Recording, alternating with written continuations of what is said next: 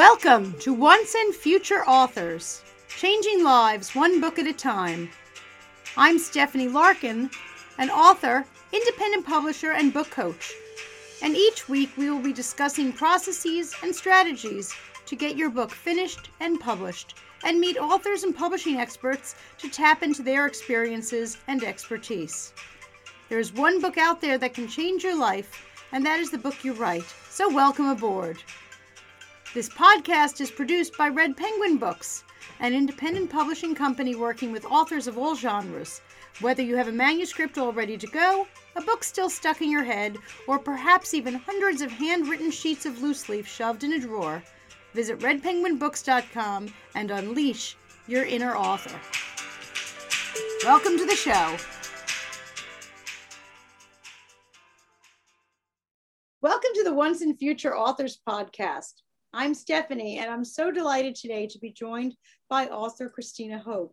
She's written so many wonderful things. I don't think we're going to have time in a half hour to talk about everything, but uh, Girl on the Brink um, and Skin of Tattoos are two fabulous books, especially for women to be reading. And I, you'll hear why. Uh, Christina comes to writing from journalism. So her books are, you know, fiction, but so, so very true because her research is just outrageous. So, Christina, thank you so much for joining me. Oh, well, thank you for having me, Stephanie. I am thrilled. And, and such important topics you hit in Girl on the Brink and Skin of Tattoos. Would you mind giving us, you know, just a little synopsis, shall we say, or, or theme of each, just so our, our listeners understand? Yeah, uh, well, Girl on the Brink is about uh, is a YA novel, but actually I have a lot of adult women reading it, frankly, um, and it's about dating violence, and it's actually based on something I went through an abusive relationship, and in the aftermath of that, I really wanted to write. Being a writer, I write about things that happened to me. Um, so I wanted to write about it, but I made it a YA because I just felt that not uh, enough people, uh, particularly women, know the red flag signs of an abusive relationship. And once you know what they are, they're very clear. You know, they jump out at you. But the problem is they can be really misinterpreted as other things, and that's what happened to me. And nobody teaches you this stuff. So you know, this this book is about a, it's a novel about a, a girl who gets involved with the wrong guy She's a 17 year old, uh, you know, wannabe reporter. She's doing a summer internship and meets this guy, gets swept off her feet, and he soon starts revealing his dark and troubled side. And then she has to extricate herself from the relationship safely. And she, you know, she does a bit of a spoiler, but yes, she does. And there is hope at the, you know, all's well that ends well too. Well, as, as the mother of a daughter and a woman myself, I'm so thrilled that you're hitting on such a, uh, important topic. I mean, dating violence is huge. And I'm sorry that you went through it, but I'm so glad that you channeled it into being able to present this to other people. Like you said, see the red flags. You know, it's, yeah, it's it's one of those things. It's actually incredibly common, and whenever I've spoken about this book, I mean, it can be just to a writing group or you know a book club, or a couple times I've also spoken at women's groups about specifically about domestic violence even when the topic isn't that, I just talk about the book, I get people coming up afterward, uh, you know, sometimes with tears in their eyes, crying, saying, This happened to me. I'm so glad you're writing about it. And, um, you know, and as I said, a lot of women have bought the book to read or to give to daughters, granddaughters, nieces, you know, what have you. And, and you're so right. We don't talk about that you know uh, my own daughter i certainly didn't sit down and say so if you notice this this or this these these are red flags. I never had that conversation. But when you can give someone a hmm. book like girl on the brink and have them read it and get themselves immersed in the story and then start to realize oh i'm seeing that. Yeah i mean it's you know it's, it's sort of like a cautionary tale but wrapped in a very suspenseful tale you know story. So hopefully it's entertaining but you know underneath there's a message there is a message underneath although i tried to make it you know suspenseful and entertaining and and everything. Exactly. Um, and but it's also about breaking through that silence, the shame and the, the judgment, you know. Exactly. And it was just released uh, in Spanish. Is that? Yes. And uh, so this is a second edition. I've got a new publisher. I got my rights back, uh, got a new publisher. So this is a much improved uh, edition with Books Club uh, discussion questions. And I revised, you know, a few different things. You know, second editions are great because then you can go back and like fix stuff. You're like, oh no, you know, when you see it in print. And I had it translated into, into Spanish too. So it's called Chica al Borde, and that's uh, coming out. Um, well, the, the Kindle version's already on Amazon, but it's um, also coming out in paperback and hardback. Fantastic. Tell me a little bit about your book club discussion questions. Do you have a lot of book clubs? Do you visit book clubs yourself as an author? How, does that have worked out for you? I do belong to a, a book club. Um, so, you know, and, and uh, I have done like just a couple book club things by Zoom. Um, is very handy for book club appearances where people read your book and then they ask you about it. So I just put 10 questions in the back of the book just about the book and, uh, you know, what they perhaps things that might make them think uh, about the theme and that kind of thing. Fantastic. Characters. Now, you don't speak Spanish yourself, do you? I do actually. It's uh, you know a second language, but I lived in, in Spanish-speaking countries oh, for ten years in Spain, Guatemala, and Venezuela. So and worked as a I was a foreign correspondent actually in um, Latin America. So, so you could do your own translation. Well, it's it's speaking things and you know doing literary things are very different. You know that when again when things are on the page, you know black and white, the mistakes just kind of jump out at you and you think oh, but uh, when you speak it and you make a mistake, you just kind of go you know ramble on you know past it. You know it's not not so noticeable. So my I don't think my written Spanish was up to the quite up to the but um, I, certainly I can. I'd be terrified to be a foreign correspondent in a foreign language. Like I'd start a war by accident. You you ah. make it sound like you say something wrong, you just kind of slip right over it. yeah, exactly. But mostly, you know, if you can get the questions down and let them talk. So yeah, exactly, exactly. Now, all this time in Venezuela and such, did that influence your writing? Any of your books? Yeah, well, actually, the other book, Skin of Tattoos, was directly sort of inspired by a story I did in El Salvador. Um, I was assigned a magazine story uh, to write about. Um, they were gang members who had grown up. They were born in El Salvador, and they were went with their families fleeing the civil war in El Salvador in the 80s and early 90s to Los Angeles. And when they got here and, and grew up in inner city urban uh, neighborhoods, they formed gangs, you know, because there were other other gangs in the in the area. So they formed their own Salvadoran gangs. And then in the late 90s, the U.S. government started deporting, uh, really cracking down on immigrants with criminal records. So that affected a lot of these these guys, and they got deported back to El Salvador um, which they had left in many cases as babies or infants, toddlers, young children. Some of them barely spoke Spanish, and again, not a formal Spanish enough to like read or you know uh, conduct a lot of formal transactions with. So they really were like fish out of water. So um, and what did they do? They formed their own gangs, you know, again because that's what they knew how to do. And that's basically was the is the genesis of the huge gang problem in Central America today. But anyway, there's their stories stuck with me. And then when I later moved to Los Angeles, I covered gang issues for the Associated Press. And um, yeah, and I so I started writing Skin of Tattoos, and that's the, the result. Okay, so how how from a writing perspective, you have you have gang violence and you have dating violence. Yes, the word violence is in both, but they're radically different in, in type and genre. Did you approach them differently when you were writing, or did you find more in common than different? Um, yeah, they were kind of different. I had to do a lot more research. I mean, I still had to do research for Girl on the Brink and read up on domestic violence and, and a lot of different things. But obviously, I had to do a lot more research uh, for Skin of Tattoos. Um, so I, you know, I had to really bone up on a, a lot of that stuff. Um, and as I said, I did do a lot of interviews for my work as a journalist and, and reporting. And I did write a book um, on gang intervention, which is the which is using former gang members to to break the cycle of violence with the current gang members.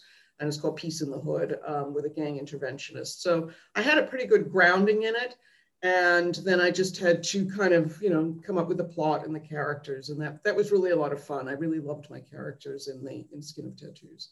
Wow. So, uh, uh, what was it? What's next for you? Is it going to be something related? Is there another YA? Is it completely off the chart here? Well, it's going to be another story of violence, I suppose.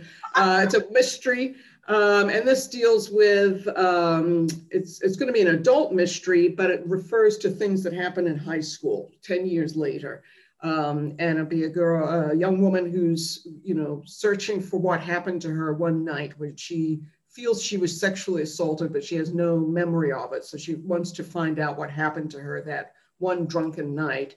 And at the same time, there's a, a podcast a, a, about a cold case murder in the same town involving a, a, student from the same high school. So these two sort of plot lines interweave and I, I, I, can't tell too much. I don't want to spoil them. too much. But they interweave and kind of collide at the end. Absolutely. You can't tell too much. But gosh, I hear so much darkness from you, and yet you're so bubbly and lovely and uh, I know. Well, people say like, why do you write so dark? And I don't know. I think it's having been a, a, you know a reporter, a journalist for 30 years. I wrote about a lot of stuff, you know, bad stuff that happens in life for no good reason. Basically, you know that that's really you know news when you yes, think about it. Yeah. Nature of news is is bad. You know, so I wrote about a lot of bad stuff for, that happens for no good reason. As I said.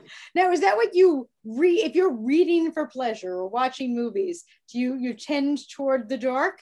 or I do tend toward that. I like I like drama and I like a lot of conflict. Um, I love dramedy too. So I like uh, I do have a couple short stories I've, I've written in sort of a funny uh, dramedy kind of a, a voice, and uh, I hope I, you know I'd like to do more of that.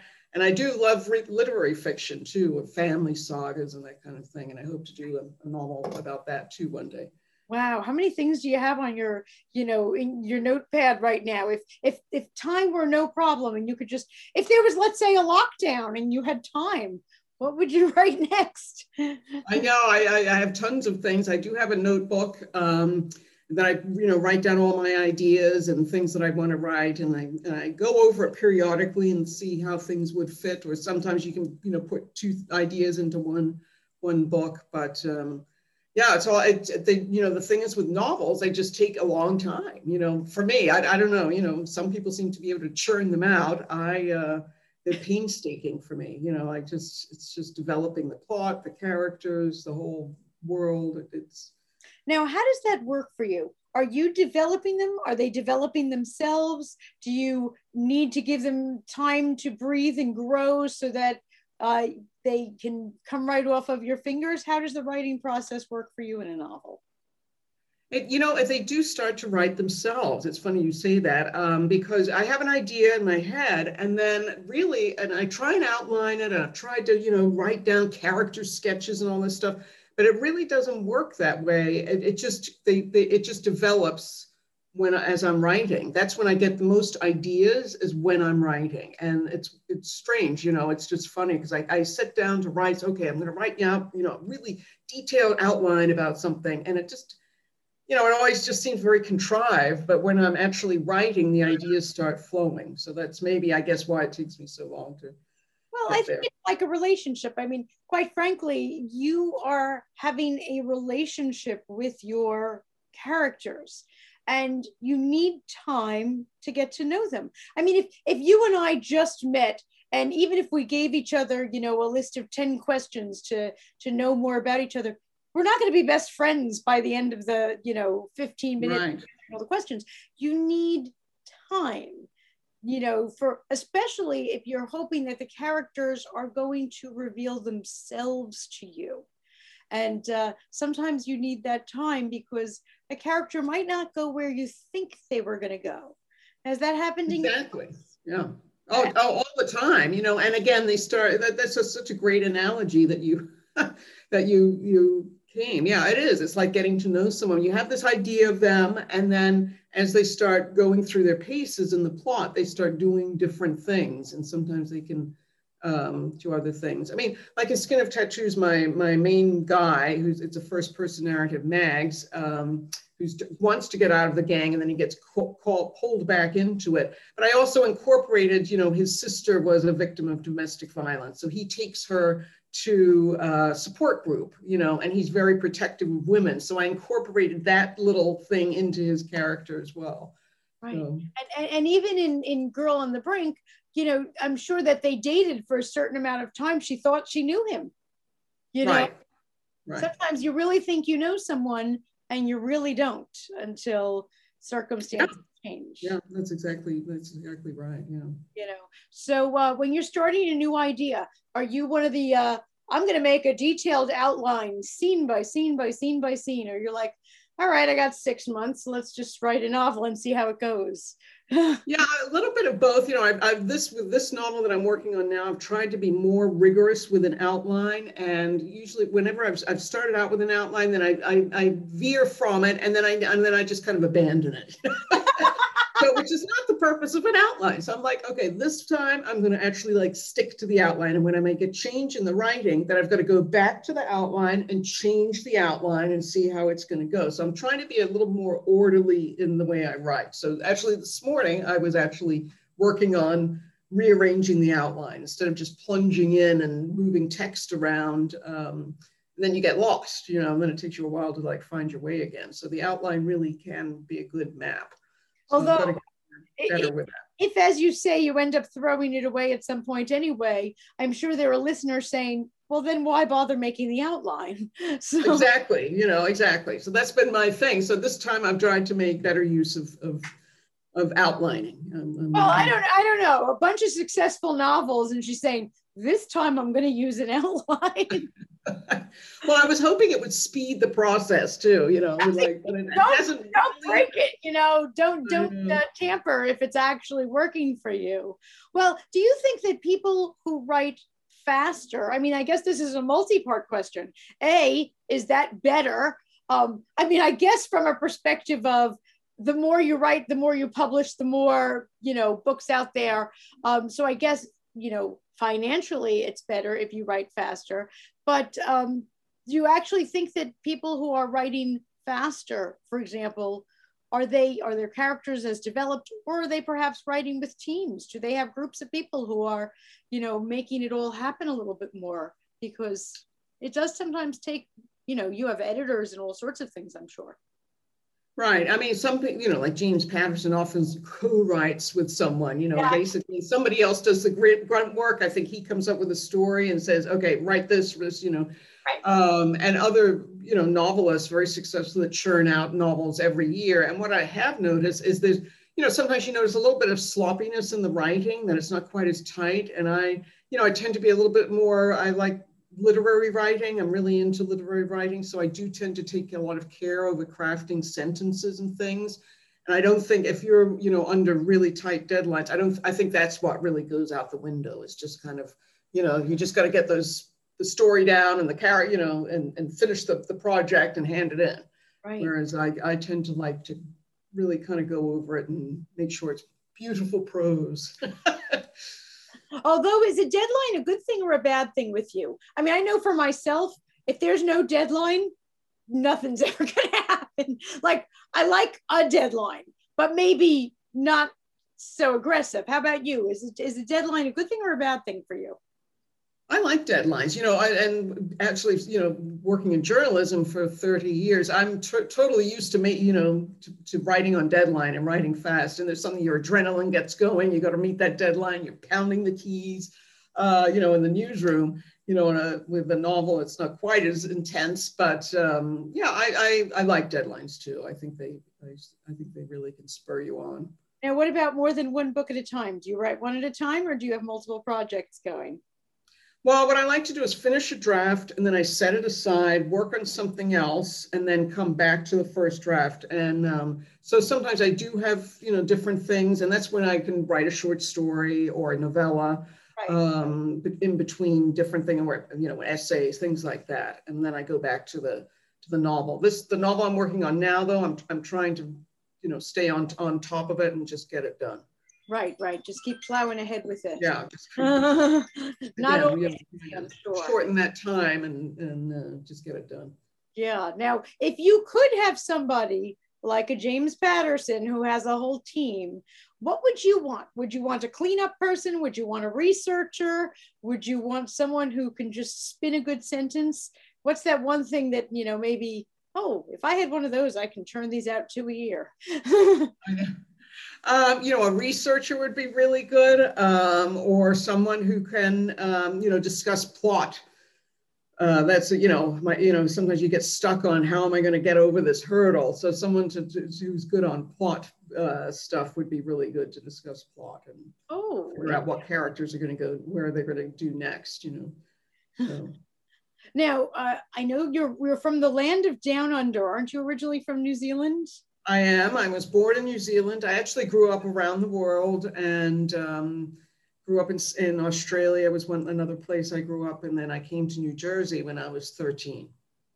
Oh, okay. So where else you were? Australia and New Zealand. You said around the world. Um, well, I'll give you the whole. I'll give you the whole story, Stephanie. Said any other places? The long version.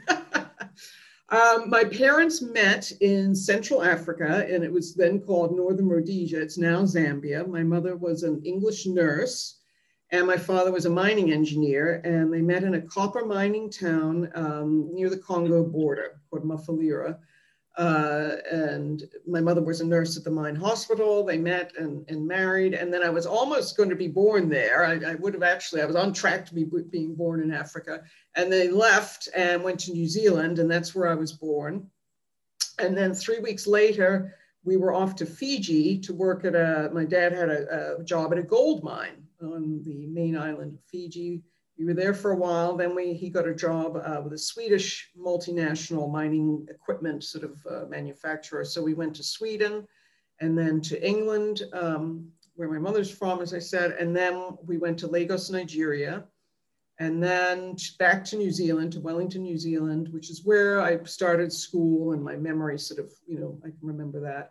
And then we went to Sydney, Australia. And then when, as I said, 13, we came to New Jersey. So. Wow. Considering that I currently live five miles from the hospital where I was born, that just sounds so amazing. I know. Well, uh, you know, your, you know, that what you just said always seems to me like idyllic, you know, like to grow up in the same place and know the same kids you from kindergarten to 12th grade you know that would be you know you just know everyone. It's like comforting you know. I guess. Although it is new york city so it is kind of big right. but still. But still yeah. i literally have never moved more than five miles from the hospital where i was born. So i'm hearing all this.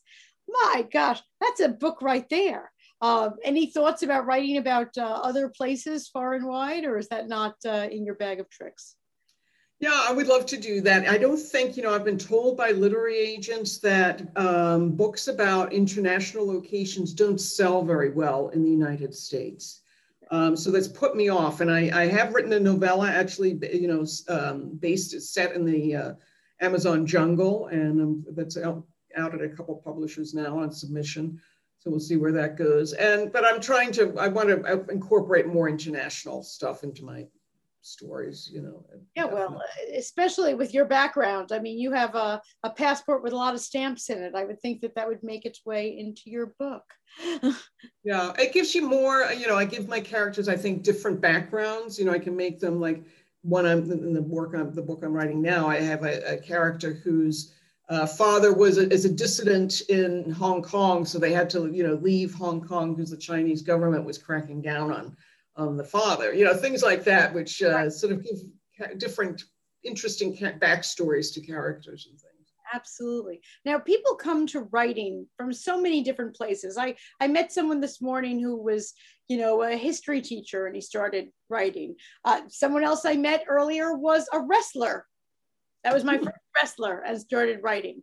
Now, uh, you come from journalism, which I would guess is a path that a lot of people might like but what are what are things that are so different? You know like here you are you're a trained journalist you've been all over the world. Yeah it's nothing like writing a novel. What would you say for that young journalist who says yeah i'd like to be a writer what's different that they should be aware of?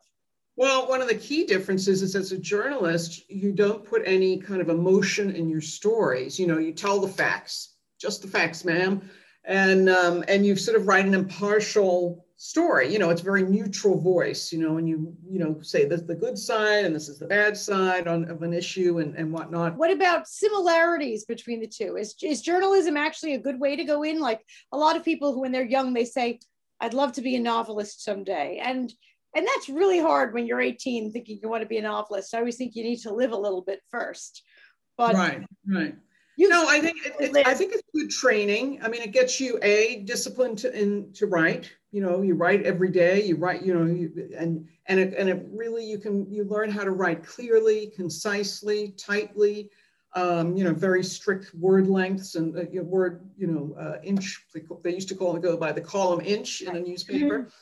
Um, things like that. So those are really great. You also get very used to being critiqued because everything goes through editors, you know, and and sometimes more than usually more than one editor, and they'll call you up at midnight and say, "Hey, I've got a question on your story," you know. Uh, so you get used to sort of being edited and rejected, and you know, some some things work, some things don't. So, and I think that's a really good thing to have actually especially when you start out and you think oh my you know my my story is precious and somebody comes along and, and you you know get slammed. So um you know these so you know different things like that i think is really good. And plus you also know what's a, what a story is. You learn as a, as a journalist you learn to recognize what a story you know what's a good story. So um and i and some people don't have a lot of good story sense yeah, well, no, you're absolutely right. I'm sure you can see like little tidbits of things and know, oh, that would be a great story. But since your stories are often have its basis in fact, um, do you have to be careful about that line? Like, do you, you know, keep your lights on at night because you write about gangs, for example, or anything like that? Is that is that a worry that you're right there on the edge, or uh, is that something that people have to think about with their stories? Um, I don't think so. To me, it doesn't. It hasn't affected me that way or at all. I just I like de- delving into different worlds, you know, and finding out how other worlds work and live and other people live. So, you know, that's always been something that's always drawn me to journalism because it exposes you to so many different walks of life and and so many different avenues in life that you would never, you know, see otherwise. Exactly. Is there some place that you haven't been yet that you want to dive into that world? Maybe like a little mini writer's retreat to prepare for another book. Where in the um, I don't know. I just I want to keep traveling. You know, I, I, I love travel, so I'm, I'm really looking forward to this pandemic being over, to getting back on a plane and traveling overseas, and and um, yeah, just looking at you know whatever I can I can incorporate. You know, it's like grist for the mill. There's there's no there's no bucket list place that ooh I didn't get this before the pandemic. I have to get it now. I like, I love really remote places. So I'd love to go to Mongolia and um, uh, Tibet. Those kind of, those, those are high on my list. Interesting. So, so she's into dark and remote. Those two things together. That's good. I, I, I, now got those are key words. I've got to like, hmm. Yeah, you know, that happens in a remote place. Well, that's the thing. I'm hearing dark and remote together with you. that could sum up a, a whole lot of different tropes for your your coming book. Yeah, exactly. Yeah, that is true. Yeah. do you work with other writers or advise people on what they can do to improve their own writing or get started? Um, I give, um, yeah, I give, you know, course, uh, you know, classes every now and then, or speak to book groups, writing groups. I've done a lot of that um, in the in the past, and I'm, I'm sure I've, I've, got actually one coming up in June as a um, sort of a, I don't know if you can call it a lecture or a class or something. And I've also got on Udemy, is it Udemy or uh, yes. uh, um, a mini, mini yes. course yep. uh, with Red Penguin about researching and also about just trying to decide what kind of story, how you want to tell your life story. Because that's actually what I get approached uh, with a lot is, you know, people wanting to write their memoir. You know, memoir is a huge genre uh, now, and you have to first decide what you're going to write, you know, how you're going to tell it and what you're going to write. And sometimes writing a small slice of your life is better than a, a the whole thing and absolutely. And i think that uh, people are not always very good at figuring out what which small slice. Right exactly exactly. So people go on it and i'm like wait a minute no actually this is really interesting. Why don't you write about this? And right, right. Um, i'm sure that happens that people come to you and they tell you this whole story and it was this one piece over here that you said no this is the this is the good stuff. Yeah, this is this is the real story. And like, oh, really? And I'm like, yeah, that's the story. You know, don't try and tell too much. You're better to go deep on a smaller, uh, you know, a smaller slice of your of your life. Your right. Well, that that's fabulous advice right there. You know, so many people come to me and say, oh, I want to write and I don't know where to get an idea. And I always say, gosh, you know, there the ideas are out there just walk down the street and and people who are open to them see the ideas that, that are just around them. But i love mm-hmm. the way you're phrasing this that it's it's not that it's all out there. It's a matter of how you're looking at a thing you know and what that slice is. Because the whole thing might just be you know people in the grocery store. But but this little thing that's going on here with this one person you know right. Some people you know i mean people have great stories from their lives and anecdotes but it has to you know the best anecdote of the stories you have to tell are the things that change you that you know you start out from one way in the beginning you go through this whatever it is and then you come out the end a different person those are really the the, the stories to write you know the uh-huh. memoir that's the memoir to write um, and and not just for a memoir you know you're talking about think of what that thing was that was life changing that was mm. Pivotal and that's exactly what you did in a fiction sense with girl on the brink. Yes. and you know you didn't write about all the other stuff that happens to a young girl. You you focused on this pivotal moment. And that's so important for for our listeners to hear is that you know first of all don't think so big. The the the the, uh, the the riches are in the niches, as they often say. You know, dig dig deep, find mm-hmm. story, and just like you did as an investigative journalist for so many years, um, you were your job was to find those stories. Right. Right, exactly. And and you do have to dig deep. And that's another thing that people sometimes don't realize about writing their life story is that you've got to get into the nitty gritty, you know, and, and put yourself out there. And for example, I, I briefly, I considered writing a memoir about my experience in the abusive relationship, but I just didn't, I just didn't want to do it. You know, I, I didn't want to put myself out there.